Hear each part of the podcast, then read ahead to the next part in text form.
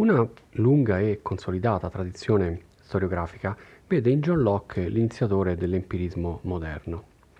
Oggi questa visione del pensiero di Locke, lungi dall'essere negata, viene tuttavia ridimensionata da alcune considerazioni di fondo che riguardano appunto la sua filosofia e il suo pensiero. E la prima è che in effetti eh, soprattutto eh, nel clima culturale inglese nel quale si, si forma eh, John Locke, l'empirismo è una tendenza che in realtà risale al, al Medioevo e che trova eh, proprio nel, negli anni eh, del, dell'esperienza di, di, Locke o di quelli immediatamente precedenti eh, dei rappresentanti che in un certo senso ne anticipano il pensiero ad esempio eh, Bacone o la dottrina della conoscenza eh, di, eh, di, Hobbes. E, ehm, in realtà eh, il ridimensionamento di questa eh, visione della, eh, del pensiero di Locke che risulta del tutto riduttiva si fonda eh, sulla eh, visione globale e complessiva della sua filosofia che risulta essere appunto nel suo complesso una eh, poderosa opera eh, di eh, revisione della eh, razionalità o meglio una, una, lunga indagine di quelli che sono eh, i limiti e i caratteri intrinseci appunto della ragione umana. Ed è indubbio che da questo punto di vista eh, Locke si, pon- si, pone in continuità con l'esperienza eh, cartesiana che aveva individuato nella ragione appunto il fondamento di ogni certezza umana e che indiscutibilmente rappresenta il fondamento della filosofia, della filosofia moderna. Eh, Locke eh, non è interessato alla, alla, ragione quanto ai suoi eh, contenuti, ma quanto piuttosto eh, ai suoi meccanismi di funzionamento ed in questo la sua ehm, indagine anticipa quello che sarà il campo di ricerca eh, privilegiato dell'illuminismo e soprattutto di, eh, Immanuel, di Immanuel Kant.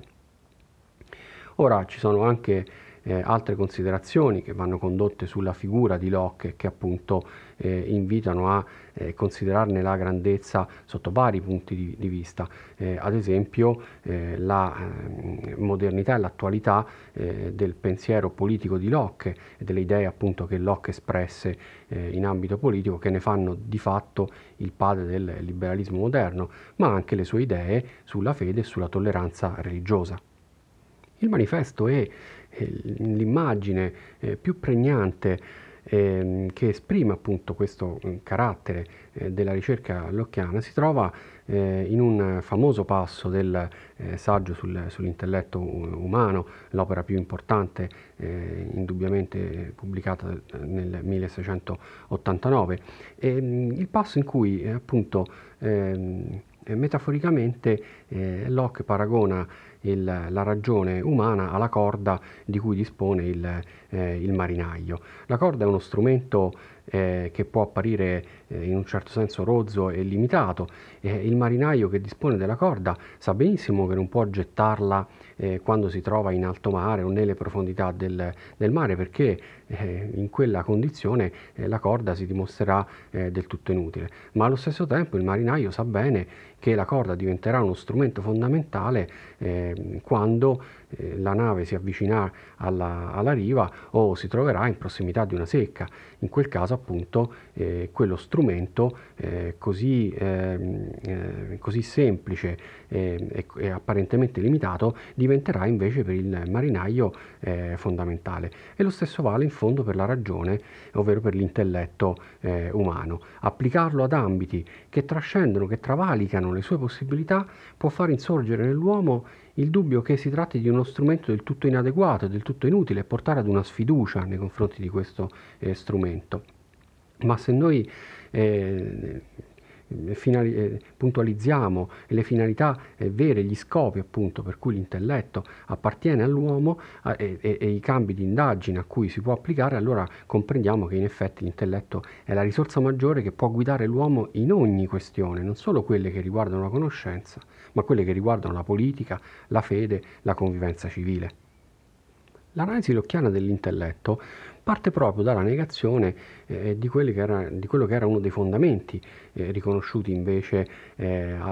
da Cartesio alle, eh, alle idee, ovvero eh, l'esistenza di idee eh, innati, contenuti innati.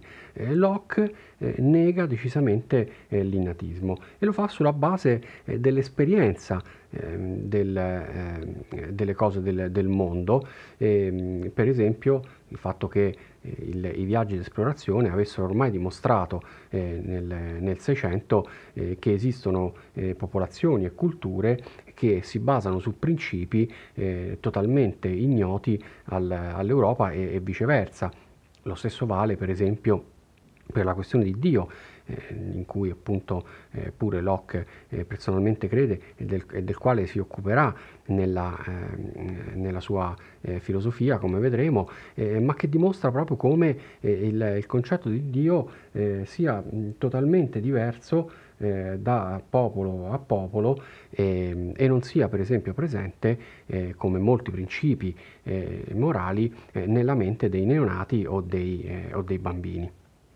Escluso quindi l'innatismo, eh, non resta che eh, optare per l'altra grande eh, spiegazione della conoscenza, del eh, fenomeno, appunto dei fenomeni della conoscenza umana, già noto nell'antichità, eh, ovvero eh, l'empirismo. In un certo senso si ripropone quello che era stato il dilemma eh, della, eh, della, filosofia antica tra i due grandi padri dell'innatismo e dell'empirismo, ovvero Platone e, eh, e Aristotele. E, ehm, secondo Locke, eh, ogni nostra ehm, conoscenza eh, deriva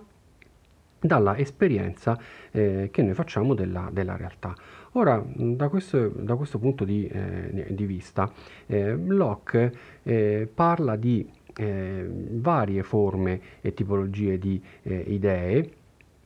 che per comodità appunto eh, conviene enumerare ed elencare immediatamente, ovvero idee semplici che a loro volta si dividono in idee di sensazione e idee di riflessione, ed idee complesse, che come vedremo, vedremo derivano dalle idee eh, semplici, eh, che a loro volta si dividono in idee eh, di sostanza, di modo e di relazione. C'è poi un'altra questione eh, fondamentale eh, che attiene soprattutto una di queste idee complesse, ovvero la sostanza, eh, che porta alla formulazione delle cosiddette idee generali. Si tratta di un impianto apparentemente complesso, eh, ma che in, ehm, in realtà eh, dimostra eh, una eh, logicità interna piuttosto, piuttosto, semplice ed immediata. Secondo Locke, eh, l'esperienza ci testimonia innanzitutto ehm, la trasmissione eh, da parte dei nostri sensi eh, di ciò che si trova al di fuori appunto di, eh, di noi, ovvero grazie al, al, senso esterno, alla sensazione, ai nostri eh, sensi, noi riceviamo dei dati provenienti dagli oggetti che si trovano fuori di noi. E queste sono le idee semplici che Locke chiama idee semplici di sensazione. Per esempio, ehm, il, i, i, le idee di colore, rosso, eh, verde, oppure eh, solido, eh, duro, eh, freddo e così via. Ora riprendendo tra l'altro una distinzione che si trovava già eh, in effetti in, eh, in Galilei, Locke ritiene che tra queste idee eh, di sensazione, eh, idee semplici di sensazione, si possano distinguere quelle che derivano da qualità primarie e qualità eh, secondarie degli oggetti. le qualità primarie sono tutti quei caratteri che sono quantita- quantitativamente e, oggettivamente appartenenti ai corpi, per esempio la loro estensione o la loro solidità, appunto. E, ehm, e poi le qualità eh, secondarie sono invece quelle eh, che derivano dalle sensazioni provocate eh, dal, dagli oggetti sul, sul soggetto, eh, per esempio tutte le idee di gusto o di colore sono chiaramente eh, idee di sensazione che derivano da qualità secondarie degli oggetti perché dipendono comunque dalla percezione che ne ha il, ehm, il soggetto. E, ehm, la seconda grande eh, famiglia di idee semplici sono le idee di riflessione e queste sono quelle che provengono dall'esperienza eh, tramite il senso interno, cioè tramite la riflessione per così dire, eh, o la percezione che l'uomo ha della propria interiorità, per esempio delle, eh, delle attività, delle modificazioni, eh, delle eh, sensazioni che si provano eh, nella propria interiorità, ad esempio l'idea appunto di, ehm, di volere, l'idea di pensare, l'idea di credenza, sono tutte appunto idee di, ehm, di riflessione. Tramite questa prima classificazione, Locke eh, vuol, rendere, vuol, renderci chiaro eh, che in effetti l'esperienza che noi facciamo sia del mondo esterno sia del mondo interno ci appare come qualcosa di univoco, ma nella realtà può essere scomposta in una serie di eh, esperienze più semplici ed immediate, no, a loro volta non eh, ulteriormente scomponibili. Facciamo un esempio. Eh, per quanto riguarda le idee di eh, sensazione, eh, noi eh, chiamiamo eh, mela o eh, idea di mela o idea di albero, eh, per esempio, quello che in realtà è una sorta di eh, insieme, eh, di fascio, per così dire, di eh, sensazioni più semplici che eh, si presentano unite fra di loro. Per esempio, un, una mela non è altro che l'insieme dell'idea semplice di colore rosso, dell'idea semplice di sensazione di, ehm, di durezza e così via. L'idea di albero a sua volta non è altro che eh, la costituzione, diciamo, eh, omogenea e unita eh, di eh, verde eh, oppure di marrone, di durezza e, e così via. In pratica le eh, idee semplici sono appunto eh, gli atomi, per così dire, fondamentali di eh, conoscenza, il materiale fondamentale eh, di ogni conoscenza non ulteriormente di, ehm, distinguibile e sezionabile. Per cui, eh, come abbiamo eh, detto poc'anzi, un albero può essere, eh, l'idea di albero può essere eh, distinta a sua volta nell'idea di eh, alto, nell'idea di marrone, nell'idea di verde, eccetera, ma nessuna di queste idee può a sua volta essere scomposta in qualcosa di più semplice e di immediato. Ora, l'intelletto che è, secondo Locke, di fatto una tabula rasa, un foglio bianco, prima che appunto queste sensazioni, sia interne che esterne, eh, scrivano su di lui, per così dire, i contenuti dell'esperienza, eh, non è totalmente eh, passivo, cioè non è un puro contenitore, per così dire. Eh, ma è una eh, facoltà in grado di elaborare eh, ciò che gli viene presentato dall'esperienza interna ed esterna ed è il passaggio dalle idee semplici, è quello appunto che eh, avviene nel passaggio dalle idee semplici alle idee complesse. Le idee complesse non sono altro che la combinazione eh, di, di, idee semplici o in realtà anche di altre idee complesse come vedremo a breve e come abbiamo detto sono eh, di, tre, eh, di, tre, tipologie. La prima e senza dubbio più importante è l'idea eh, di sostanza.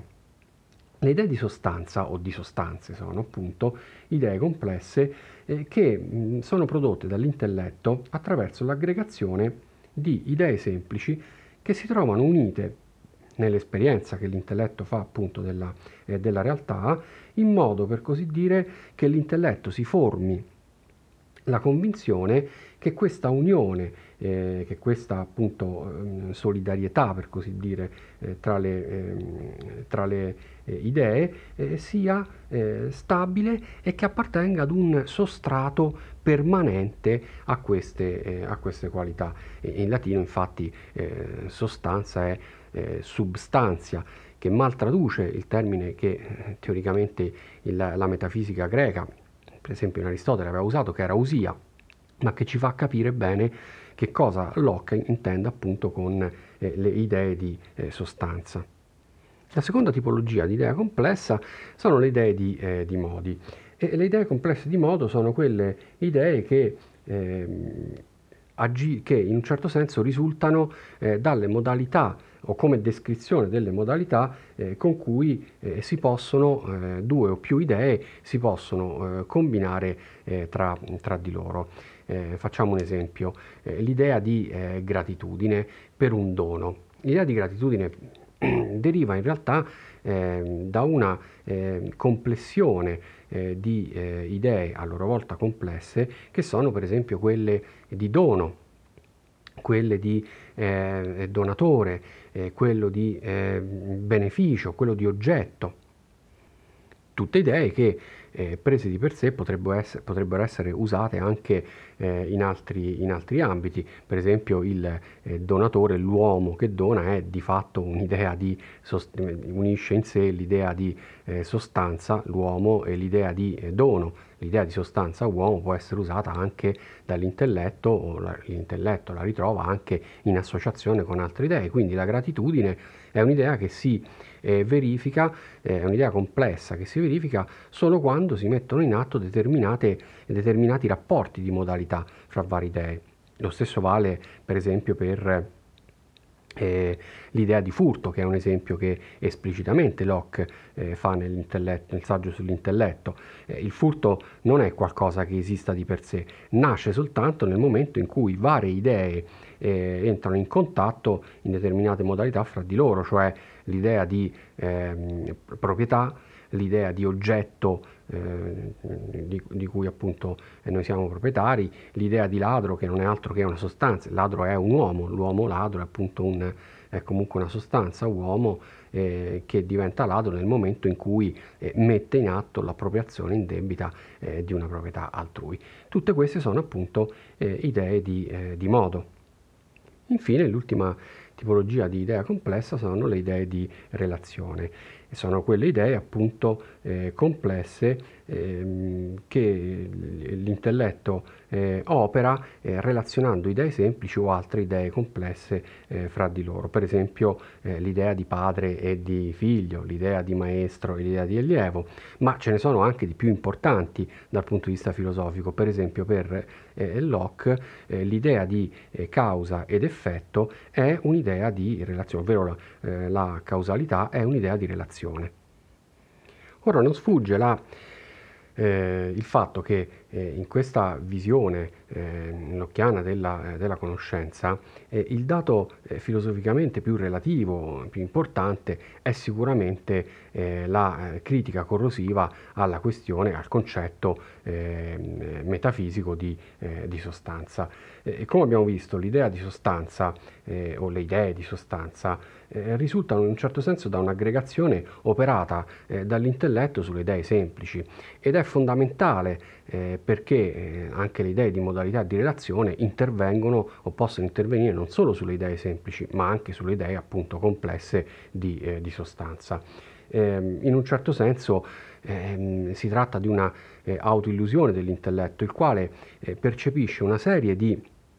eh, idee semplici eh, costantemente in collegamento in, eh, tra, tra, di loro e suppone eh, che appunto alla base oh, di questa eh, costanza eh, con cui si presenta nella realtà questo insieme di idee semplici ehm, ci sia un sostrato che le tiene in un certo senso o le sostiene, sostiene tutte. quindi quando l'intelletto eh, si trova appunto di fronte eh, con costanza il colore marrone, il colore verde, la, eh, la, la foglia, eh, l'altezza, eccetera, ehm, è portato a pensare che esista una sostanza eh, reale eh, che appunto chiama, mh, mm, chiama albero. Ora, per spiegare questo fatto, per esempio, Locke eh, si rifà ad una storia appunto eh, indiana, della tradizione eh, indiana, eh, nella quale appunto il mondo sarebbe portato sopra il dorso di un enorme elefante e, e quest'ultimo poggerebbe le zampe eh, sul carapace di una, ehm, di una testuggine, di una, di una, tartaruga. Ma se poi ci si chiedesse eh, ma dove poggia però eh, le zampe la tartaruga, la risposta sarebbe che necessariamente la tartaruga deve poggiare le sue zampe su qualcosa, ma questo qualcosa appunto noi non sappiamo o non possiamo conoscere direttamente eh, che, cosa, che, cosa, sia. Ovviamente questo non vale soltanto per le sostanze eh, materiali, eh, fisiche, ma vale anche per le sostanze spirituali, cioè in un certo senso vale anche per le idee semplici di riflessione. Il fatto che ci sia una costanza nelle sensazioni, nel modo in cui le nostre sensazioni eh, si ripetono o si collegano l'une alle altre eh, sembra eh, far nascere appunto, e far nascere nell'intelletto l'idea che al di sotto ci sia un sostrato che noi possiamo chiamare la coscienza o appunto l'io ed è questa una acquisizione fondamentale, un'intuizione fondamentale eh, di Locke che verrà poi sviluppata appunto eh, da, da Kant. Locke però non, eh, non, dubita, o meglio, non esclude che possano esistere delle sostanze reali. La questione è che l'uomo comunque non può in un certo senso eh, conoscerle e quindi su, sulla eh, questione della conoscibilità delle sostanze eh, Locke ehm, eh, Porta, giunge ad una eh, nuova classificazione o divisione tra quelle che lui chiama le essenze reali e le essenze nominali. Le essenze reali sarebbero appunto quelle mh, come dire, caratteristiche eh, profonde eh, che eh, rendono un oggetto eh, ciò che è e che però sfuggono all'uomo, che l'uomo non può conoscere e che eh, Locke riserva di fatto soltanto alle intelligenze divine o a Dio. L'uomo invece conosce sempre e comunque essenze nominali, ovvero caratteristiche riconosciute come comuni a un insieme di, eh, di enti individuali. Queste qualità eh, comuni appunto ehm, che possono essere eh, il, il, colore, eh, la duttilità, il peso, eh, la fusibilità di un, di un, metallo, per esempio, ehm, nel loro complesso appunto eh, formano le, l'essenza nominale di, un, eh, di, una sostanza. Ora in realtà ehm, il discorso sulle essenze eh, nominali eh, si fa interessante nel momento in cui ehm, Locke eh, sviluppa a partire dalle essenze nominali eh, la questione delle, ehm, dell'astrazione delle idee generali. Le idee generali, infatti, sono esse stesse frutto di un arbitrio, per così dire, dell'intelletto umano, il quale, quando si trova di fronte delle, eh, so, delle essenze nominali ehm, a cui vengono attribuite una serie di eh, qualità, eh, decide eh, in un certo senso quali siano le qualità eh, che vanno eh, prese in considerazione perché le ritiene proprie di quella, di quella sostanza e di quale invece in un certo senso si può fare, eh, si può fare a meno. Eh, le essenze nominali quindi eh, sono di fatto elaborate in idee astratte o idee generali quando l'intelletto eh, all'interno di un'idea complessa di sostanza non prende in considerazione alcune delle idee semplici di cui questa sostanza risulta composta. Facciamo un, un esempio. Ehm, possiamo noi trovarci di fronte appunto alla, eh, ad un eh, oggetto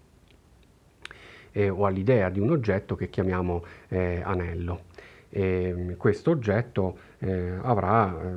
diciamo, una determinata forma, un determinato peso, ovvero determinate qualità che sono idee semplici. Possiamo poi trovarci di fronte ad un oggetto che ha una forma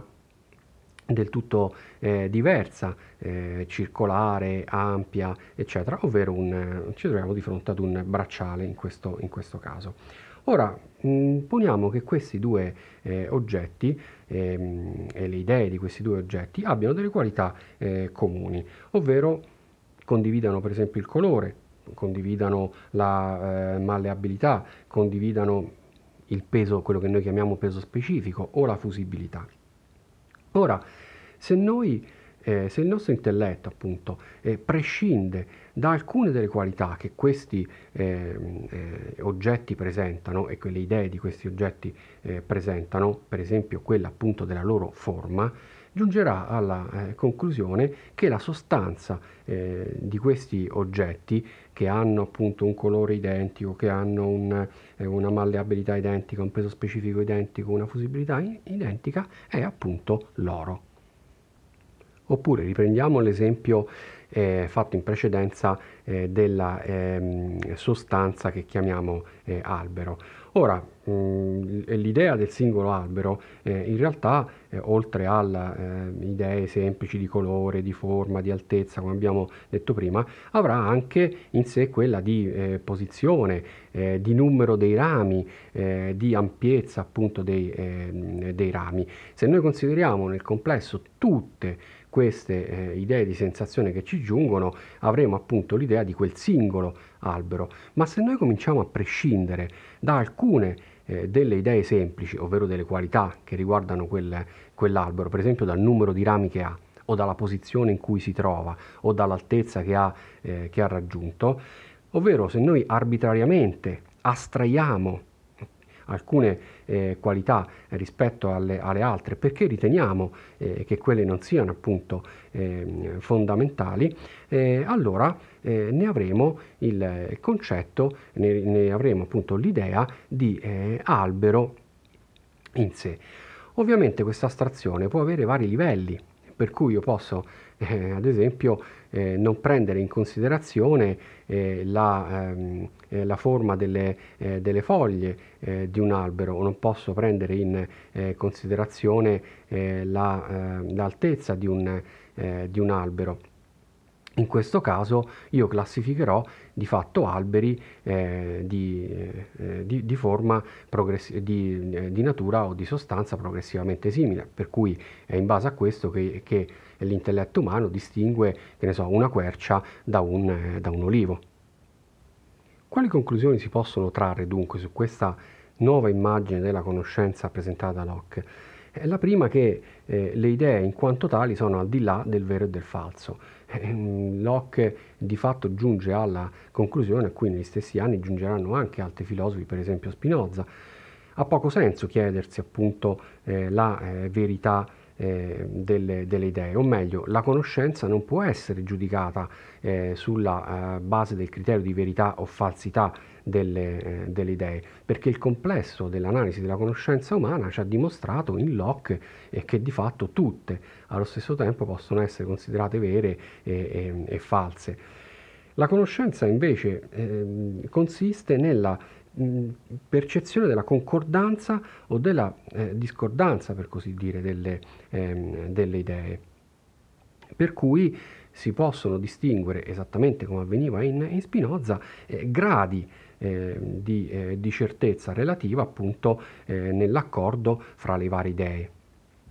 La prima forma, eh, quella più alta, è la percezione diretta o appunto intuizione. Eh, l'intuizione per eccellenza per Locke è quella che eh, riguarda la propria, ehm, la propria esistenza. E in un certo senso Locke qui riprende il cogito eh, di, ehm, di, Cartesio, ovvero eh, l'atu intuizione di sé, l'intuizione che eh, l'io ha di, di, se stesso. Tuttavia, ehm, Locke eh, non trae dal cogito di Cartesio le stesse conseguenze che ne aveva tratto il, eh, il pensatore francese, nel senso che per Locke la certezza intuitiva di esistere eh, porta alla eh, conclusione che noi siamo una sostanza che ci concepiamo come una sostanza che pensa, ma non che siamo una res cogitans, cioè un'identificazione per così dire eh, di eh, pensiero ed esistenza, cioè non possiamo concludere che la nostra essenza sia pensiero, ovvero che la nostra essenza sia qualcosa di spirituale come riteneva appunto Cartesio. Eh, il secondo grado eh, di conoscenza è la dimostrazione. La dimostrazione è quella forma di conoscenza che non in cui eh, non ci si presenta una eh, intuizione, quindi un'evidenza per così dire, un nesso immediato, ma questo nesso ci sfugge e di conseguenza dobbiamo raggiungere, eh, raggiungerlo attraverso una serie di passaggi relativi. È quello che accade nella, eh, nella matematica. È come se noi appunto eh, di fronte ad una figura eh, ipotizzassimo eh, determinate eh, proprietà di questa o caratteristiche di questa figura, ma per, poter, eh, per poterle enunciare abbiamo, avremo bisogno di alcune, ehm, di alcune, dimostrazioni che sono appunto dei passaggi eh, relativi.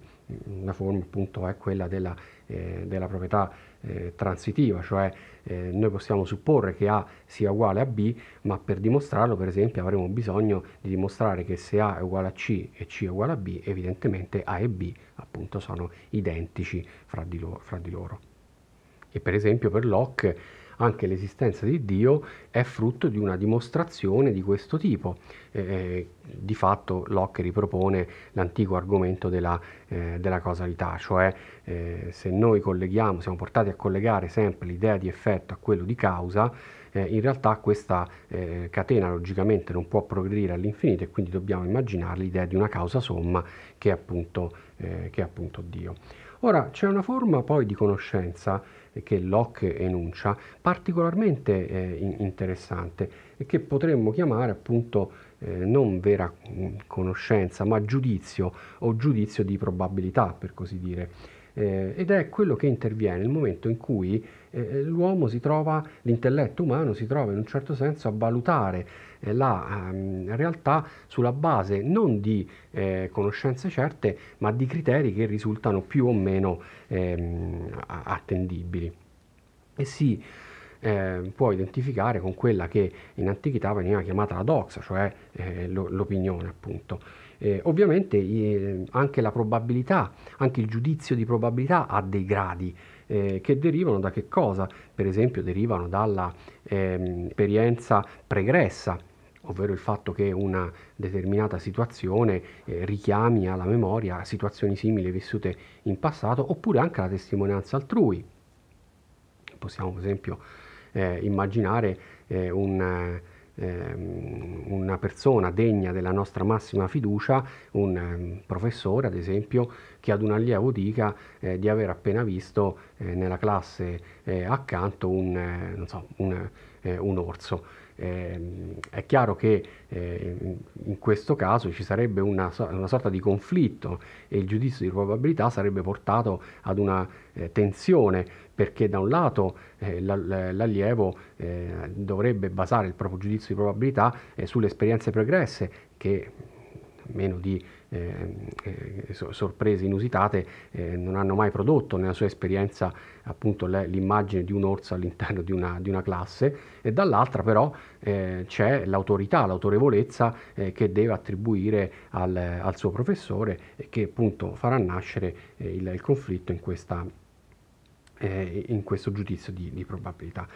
Il giudizio di probabilità è interessante perché ci mostra come eh, alla fine eh, Locke eh, nella sua analisi della conoscenza rinunci alla pretese di certezze assolute a cui invece aveva ambito Cartesio, considerato come il padre della modernità, ma che in un certo senso attribuisca all'intelletto e alla conoscenza molto più realisticamente il ruolo di guida tra le eh, incertezze e le difficoltà appunto della eh,